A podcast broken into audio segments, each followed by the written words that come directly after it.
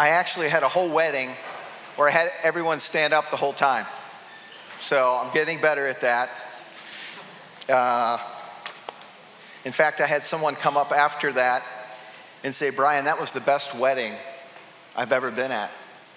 And I said, Why is that? And they said, It was so reverent because just we never sat down. So we're sitting down. Okay.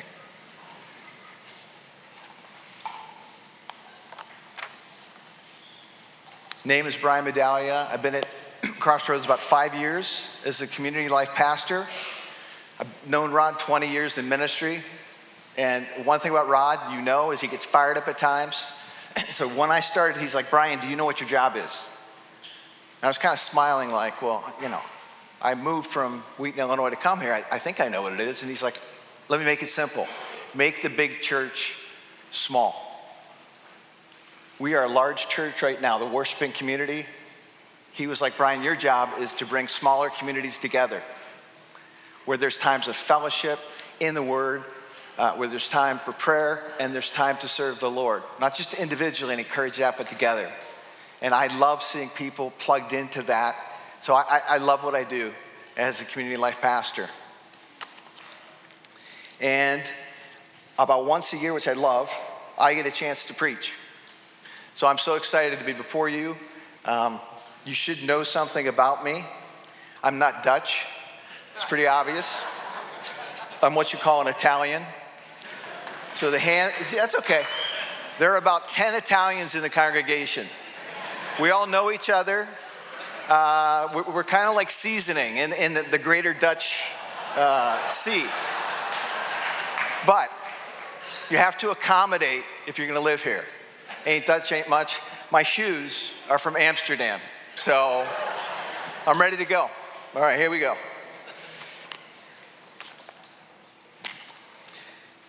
This spring, Crossroads had an Ash Wednesday service. And Ash Wednesday is a, a, a, period when Lent starts. Now, Lent is a 40 days from Ash Wednesday until Easter Sunday. At Lent, you give something up. And it could be anything. Uh, it could be carb, sugar, chocolate, pop. It could be a Netflix show, an app. You basically give that up during that time. You don't do that during those 40 days. Now, the question I have is why are you doing that? Is it because you want to lose weight? It's a health issue? Is it you have, want self discipline? Is it that it's a religious tradition? Another question I think that is more significant is did it really impact your walk with the Lord? Lent is a special type of fasting. We are going to talk about today the discipleship practice of fasting. And I had a great conversation. On Tuesday, the pastors get together and anyone preaching and what we do is the pastor who's preaching shares what, what text they're going to have. We think about that. We, uh, we push, we pull, we pray. And I was doing, talking about fasting. I went through it. And my dear friend, Brian Robinson, he looks at me and he's like, Brian, you know, you, you can do the whole fasting sermon, like up here, theology, Bible. He said, but if it really doesn't get into the people that are in the seats, then it, it, it really doesn't matter that much. He said, You know what? I've never fasted. I don't, I don't know that it's impacted my walk with the Lord. So I said, Okay, that's fair. One of the ways we look at fasting is the reality that other discipleship practices are well known. Can you be a Christian who doesn't pray? Can you be a Christian who doesn't uh, be in the Word? Can you be a Christian who doesn't worship? Those are like given. Those are the, those are the big, big boys. I want to talk about fasting. And here's the crazier thing I actually chose fasting as my discipleship practice. So I didn't pull something out of a hat and said, oh, you got to be kidding me. I have seen fasting impact my life for 40 years in my walk with the Lord. So I just offer this as a way to say, to, to ask you to be engaged in that question of fasting. And could it be or would it be a discipleship practice that you would choose. First thing I want to look at, Crossroads Bible Church, is the Bible. What you find when you look up fasting is that the Bible is full of references to fasting, Old and New Testament. I'm just going to give you a few rundown of how important it is. The Day of Atonement, in the Torah, Most High Holy Day, it talks about fasting as Moses was given the covenant, the Ten Commandments. Moses fasted 40 days in Exodus 34. Queen Esther, she fasted. She told her relative Mordecai, hey, they're ready to wipe out the, the, the king is ready to wipe out the, all the Jewish people in the world. Please have our city pray and fast for us. Psalms 35 69, fast.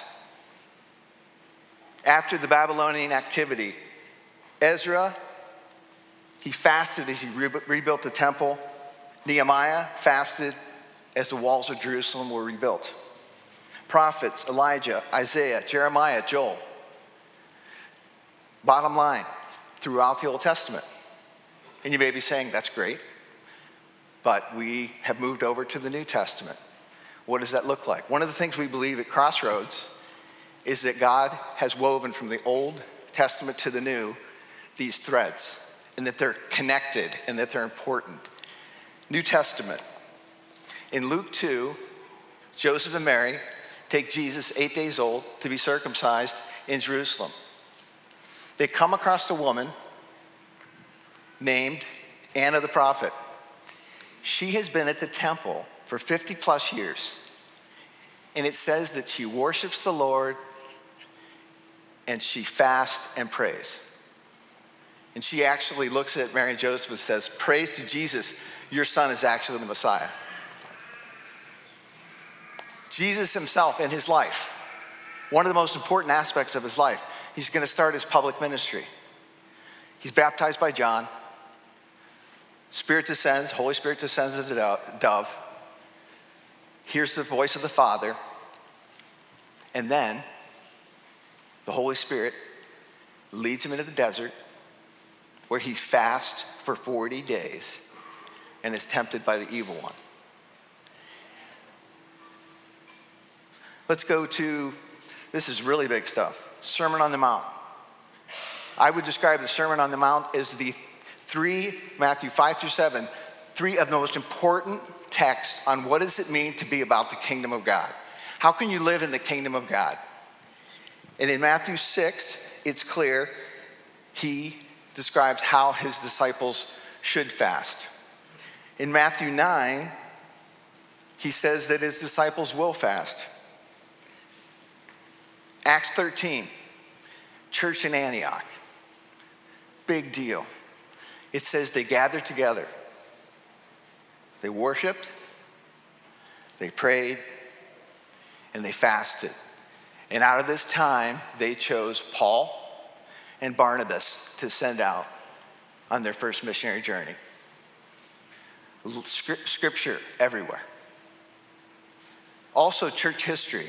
I was surprised when I started seminary that I would ever love church history, but I did because we basically don't go from uh, the end of the uh, uh, the end of Paul's ministry, and then all of a sudden we, we go to 2004 where Crossroads was planted, right? There's something before that. Protestant Reformation, 1521. Luther is basically excommunicated from the Catholic Church. He wants to take the Bible and translate it into a common language that people understand, rather than in Latin that they can't understand. Of an important part of his life and ministry, the whole world was changed. Fasting. People continued to fast through the mid 20th century. I've looked at this. I don't know what happened where fasting, quote unquote, went out of style, but today, this morning, what I'd like to say is this is an important discipleship practice. And I want to encourage us and challenge us to look at this and say, is this something that will deepen my walk with the Lord?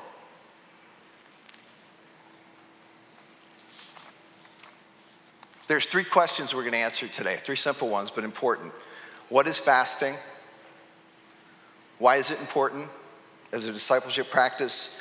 What are practical ways to incorporate it into your life? We're going to look at the first slide. Definition a special time of saying no to the created things in your life so that you can say yes to the time with your Creator God. No to the created and yes to the Creator. The first thing to focus on that definition is Creator God. It is God centered, it's not us centered. And when we look at the first verse in the Bible, in the beginning, God, God, not the creation, God then created the heavens and the earth. And as you look to, I'm a complete science geek, so I have a photo of, this is from the Hubble telescope. It's a photo of the, the planet Saturn. I remember the first time I saw Saturn in this little telescope that I bought. I'm completely geeked out. I'm like, okay, it's right there. And then I looked at my, my uh, scope, and then all of a sudden I brought it into focus. And this beautiful, beautiful yellow planet, and these beautiful rings were around it. And that creation immediately made me say, Praise our Creator God. Creation screams that our God is worthy of worship. So that definition starts with God. In abstaining from food, i.e., you give up, you're going to say, at lunchtime, I'm fasting.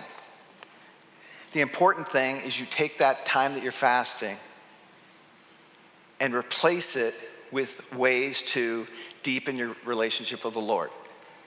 You may have a time of prayer. You may have a time of being in the Word. You may have a time to worship. But you're making space to spend time with the Lord. If you just have a time to fast, let's say you're fasting from a certain food, uh, it's going to be self discipline. It's not a spiritual practice, though, because it's disconnected from the Creator. So that's an important thing. Make this replacement. You don't have to just have a fast from food, it can be a fast from a certain activity. Maybe it's Facebook. When you look at the amount of time you're on social media, would you take a time and say, This is when I usually do this? When I get home from school or from work, will I take that time and will I replace it with the time that I can walk closer to my Lord? A time of prayer, a time of in the Word, a time of praying, a time of making my life my own and journaling the people that have impacted me. I could start, I could stop the sermon here. Of course, you know I'm not. But, but that is very, very simply what fasting is. The heart of fasting, uh, this is a paraphrase of Rod, so I think it's okay. Um, the heart of fasting is to say no to a lesser love which are these created things, and yes to a greater love, which is our God. That's what's happening. No to lesser love, yes to greater God. The first time I fasted, I was 18 years old. I didn't know it was a, I was fasting. I had no idea. so what happened is my senior year of high school, I started attending Young Life, and uh, I was not a follower of Jesus. I think the leaders in Young Life were a little frightened by how I might impact the other kids in Young Life. I was that kid. So it gets to a point that um, I go to Young Life Camp, Saranac, New York. Uh, we started, I think, June 4th of 1983. I hear the gospel over five days, accept Jesus. Life has changed. My mother thought I was in a cult, but that's okay. She, she had no idea what was happening with me. But I went to a youth conference about a month after this happened, and it was a, well, there were 5,000 youth, ninth grade through 12th, at Syracuse University for the Evangelical Free Church Conference. My friend Rod said, Hey, Mad Dog, do you want to go play some football? It's hard to see this old man here, but I actually had the name Mad Dog. it's when I played football in high school, and it actually carried over to college. My accountant, Craig Kibler, who I've known for 40 years, still refers to me as Mad Dog. Mad Dog, we have to do your taxes. So it stuck. Rod was shocked when I said no. And the reason is simple. I'm from a little to- town in western PA called Beaver Falls, Pennsylvania. 10,000 people. People go nuts for football. It is, has to be, in, in a high school football game on a Friday, you could have 1,500 people at that game in the stands and then just circling around the track. Pittsburgh Steelers. When I grew up, four, four Super Bowl championships in six years. Players, you can just start naming NFL players. Played football, loved it. Beaver Falls loved football so much, by senior year, they would take the senior players on the team and they'd take our, our photos. So I had like a two by three photo of myself at the Chippewa Mall. mall. So it was, was kind of weird, but I was like, look at me. So I, football's good. The reason I said no to my friend Rod and to going to play football, something created, was that I wanted to spend time with the Lord. And for two hours, because I had never read the word that much, I was in the scriptures, I was praying, I was worshiping as best I knew how. That to me is a really, really simple explanation of a fast. And I will tell you, that time impacted my walk with the Lord. One of the things that, that I would describe that as is um, I just had this hunger for God. I want to build on this because it really gets at the, uh, the heart of fasting. We're going to look at Psalm 63, 1 through 5. If you can please uh, stand for the reading of God's word, if you're able. Psalm 63, 1 through 5.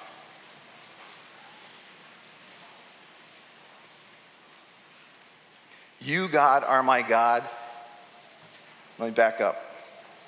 A psalm of David when he was in the desert of Judah. You, God, are my God. Earnestly I seek you. I thirst for you. My whole being longs for you in a dry and parched land where there is no water. I have seen you in the sanctuary and beheld your power and your glory.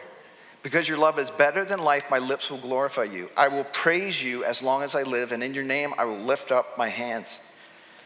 I will be fully satisfied as with the richest of foods, with singing lips on my mouth, I will praise you. The first thing you notice about, uh, see, I want to keep you up again. Please be seated.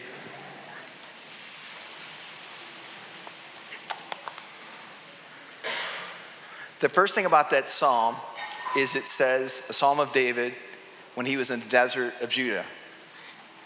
Unlike our Bibles, where we have chapters and verses, those were all put in long after the scriptures were, where the canon was done, both in the Hebrew and, and in the Greek, Old New Testament. This means that this psalm gives you the context for what's happening in David's life.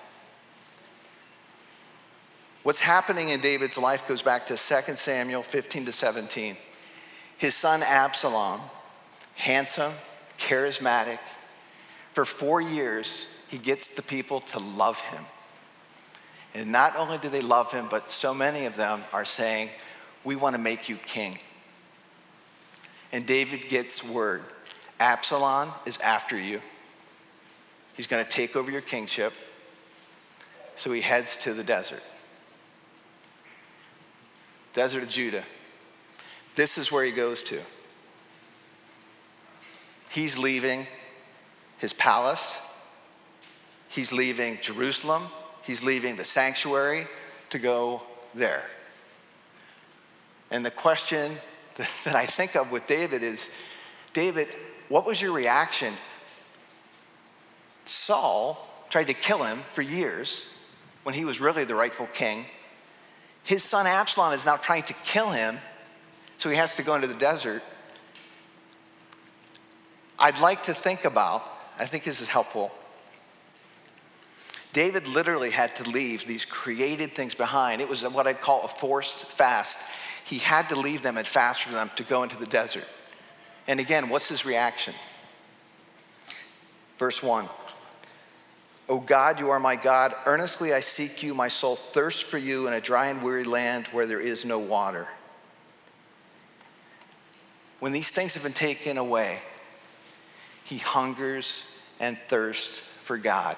And he says, You are my sustainer, you are my provider. David knew that in the desert, he would meet with God, which is amazing. Verses two through four. I have seen you in the sanctuary and beheld your power and your glory. Because your love is better than life, my lips will glorify you. I will praise you as long as I live, and in your name I will lift up my hands. In the desert, all the created things gone, he worships the Lord. He meets the Lord there. Verse 5 My soul will be satisfied as with the richest of foods, my singing lips will praise you. He has a hunger for God and he's satisfied. Provider, sustainer, worthy of worship, he satisfies. It's an amazing situation. I think there are, as I was thinking and praying, there are two ways this applies to us as followers of Jesus as it relates to the desert. There are times in our lives that each of us will, have, will go into the desert. And the first category of that is that you're forced to fast and you have to go into the desert because of your circumstance. There are things you don't choose that happen in your life physical illness, mental illness. The word compassion literally means to suffer alongside. If it's not your pain, it's someone else's pain. And the question to be asked is how do we react to that? Because that desert looks desolate and that time can feel painful. And I think we can go back to David and his reaction that the desert was actually a good place because he knew God would meet him here. The question is will God meet you there?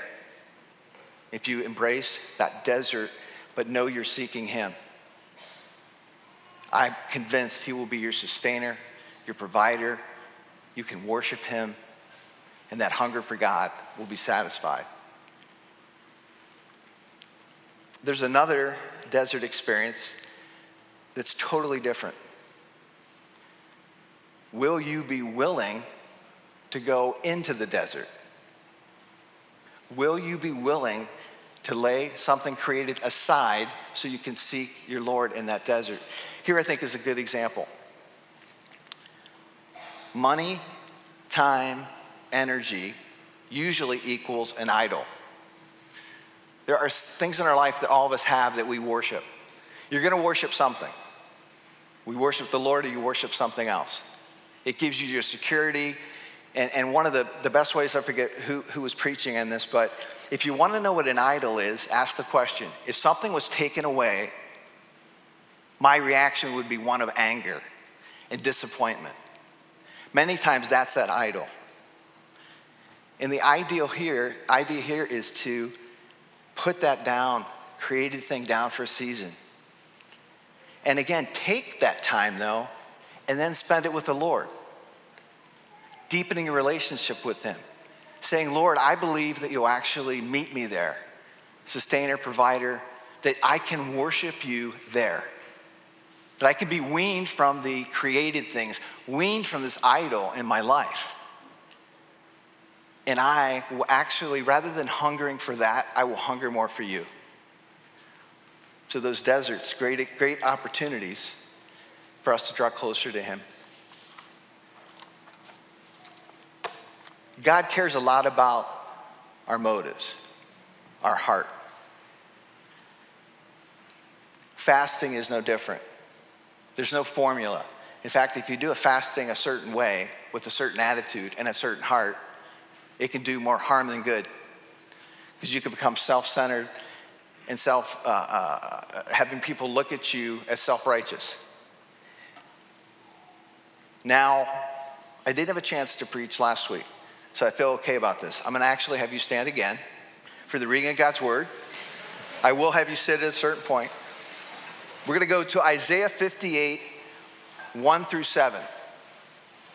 Isaiah 58, 1 through 7.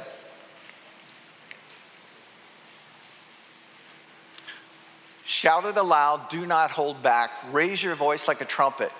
Declare to my people their rebellion and to the descendants of Jacob their sins. For day after day they seek me out. They seem eager to know my ways, as if they were a nation that does what is right and has not forsaken the commands of its God. They ask me for just decisions and seem eager for God to come near them. Why have we fasted, they say, and you have not seen it? Why have we humbled ourselves and you have not noticed? Yet on the day of your fasting, you do as you please and exploit all your workers. Your fasting ends in quarreling and strife and in striking each other with wicked fists. You cannot fast as you do today and expect your voice to be heard on high. Is this the kind of fast I have chosen? Only a day for people to humble themselves? Is it only for bowing one's head like a reed and for lying in sackcloth and ashes? Is this what you call a fast, a day acceptable to the Lord? Is not this kind of fasting, is this not the kind of fasting I've chosen? To loose the chains of injustice, unite, untie the cords of the yoke, to set the oppressed free and break every yoke. Is it not to share your food with the hungry and to provide the poor wonder with shelter? When you see the naked, to clothe them and not to turn away from your own flesh and blood. You may be seated.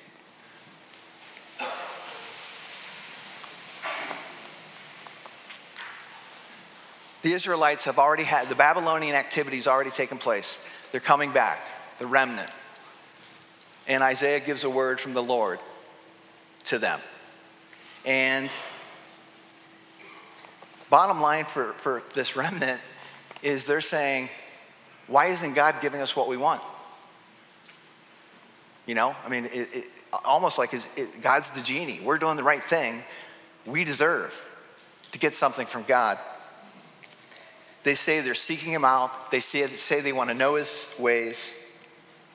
They say they want to draw near to Him. But Isaiah exposes their posture, their attitude. And he says, This is the way and the attitude you have to have when you fast. And that is a humble one. Humility is it's a simple word, but it's an amazing word. Humility literally means to make yourself low in stature, low, and at the same time lifting someone else or something else high. So when you think of Isaiah 6, that is a posture of humility. He makes himself low when he realizes the great God who fills the temple. So he exposes that. You have to be humble.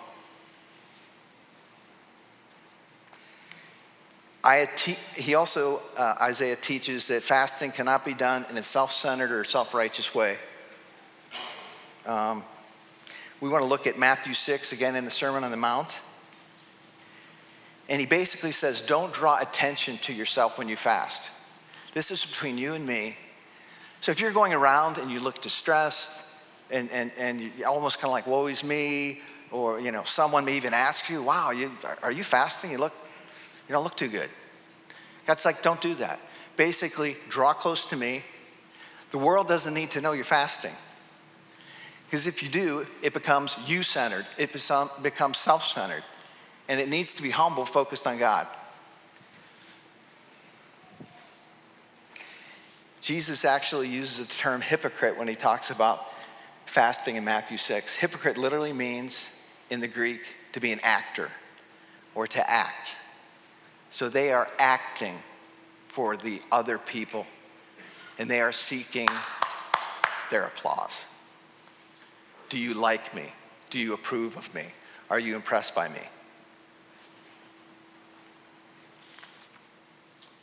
He also teaches about self righteousness.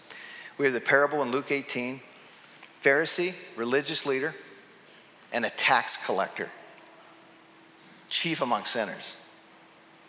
They've sold out to Rome exorbitant taxes on their people. The Pharisee, looking up to God, confidently says, Dear Lord, I fast twice a week. And I am so thankful to you that I'm not like that tax collector who's a sinner. Self righteous, no problem saying that. The tax collector has the attitude that you should have when you pray and fast.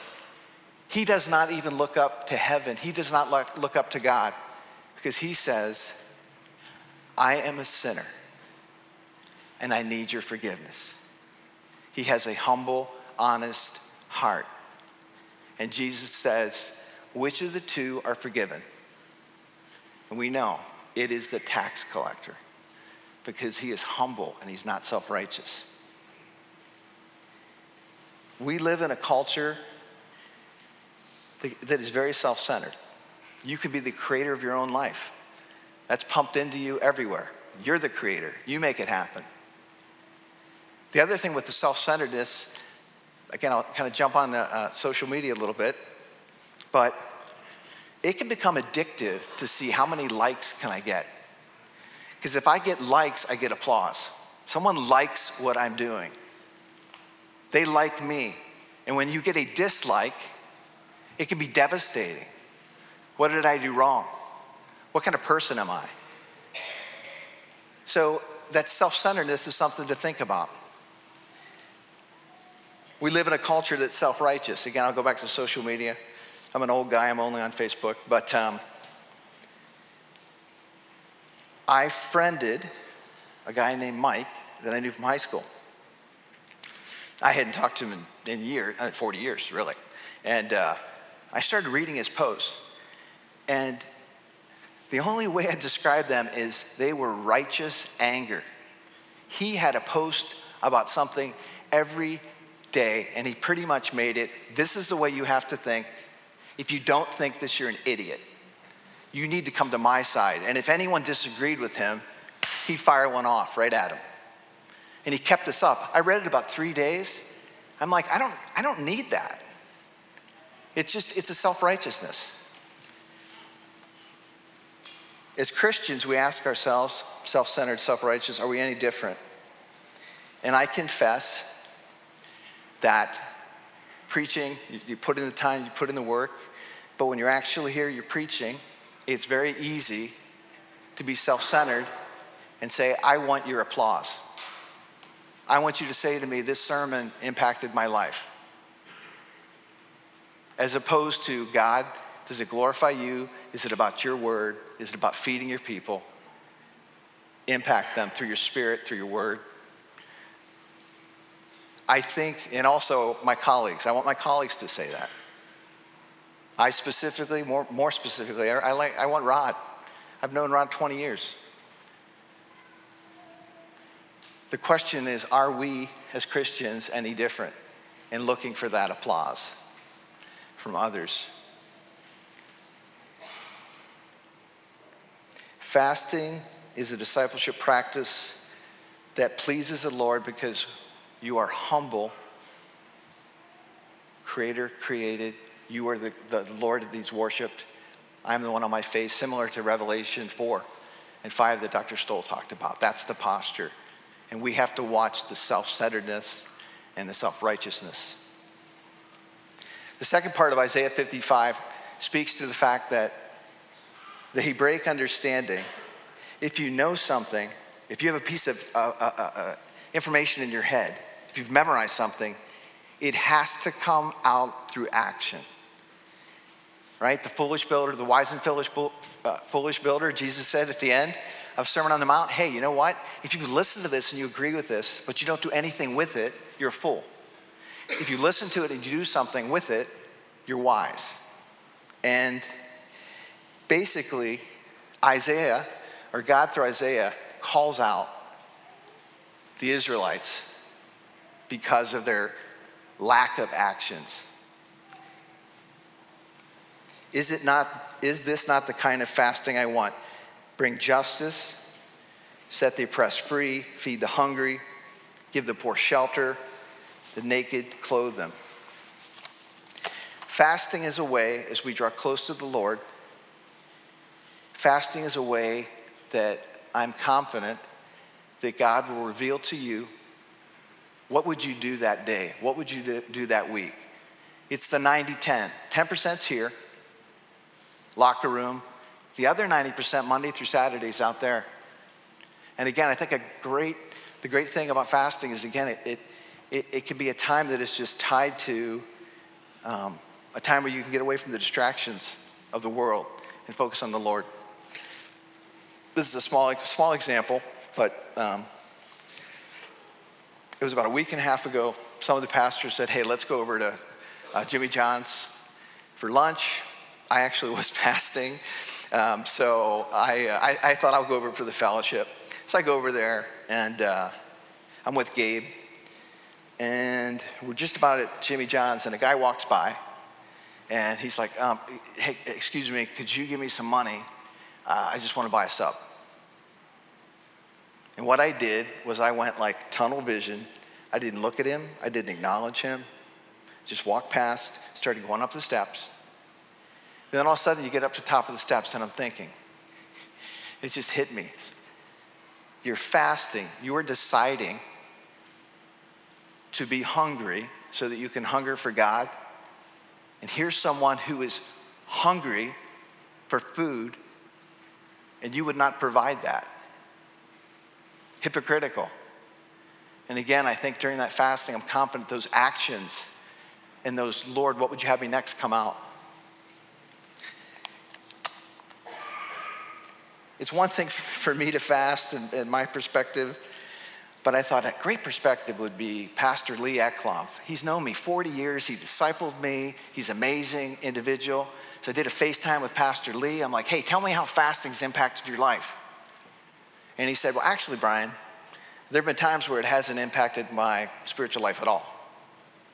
That's not what you want to hear. I mean, you know, I'm, I'm, like, You're my example. So I wanted to know more about them. I'm like, Can you explain? He said, You know what? The times when it didn't matter is when I fasted, but I didn't spend any time with the Lord. I didn't make any room for Him. Then he said, I did another fast right after that. And he blocked out time. For him, it was lunch. He blocked out lunches and he said, rather than lunch, I'm going to spend time with the Lord. And these are the three things he shared with me. One had to do with making his faith his own. He felt like when he was at that time with the Lord, in his head, all these photos of people started to come up. And he realized these were people that deeply impacted his life with Christ. And that action for him was I need to contact some of them and let them know that and encourage them. Another time he said, it was if I was in the tent of meeting just a great time of worship with the Lord.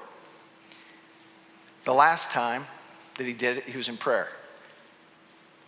And he started thinking about the grudges he's had with people over the last 40 years of ministry as a pastor within the church. And he was convicted and talked about repentance and going back and saying, I need your forgiveness. But that just made it very, very poignant.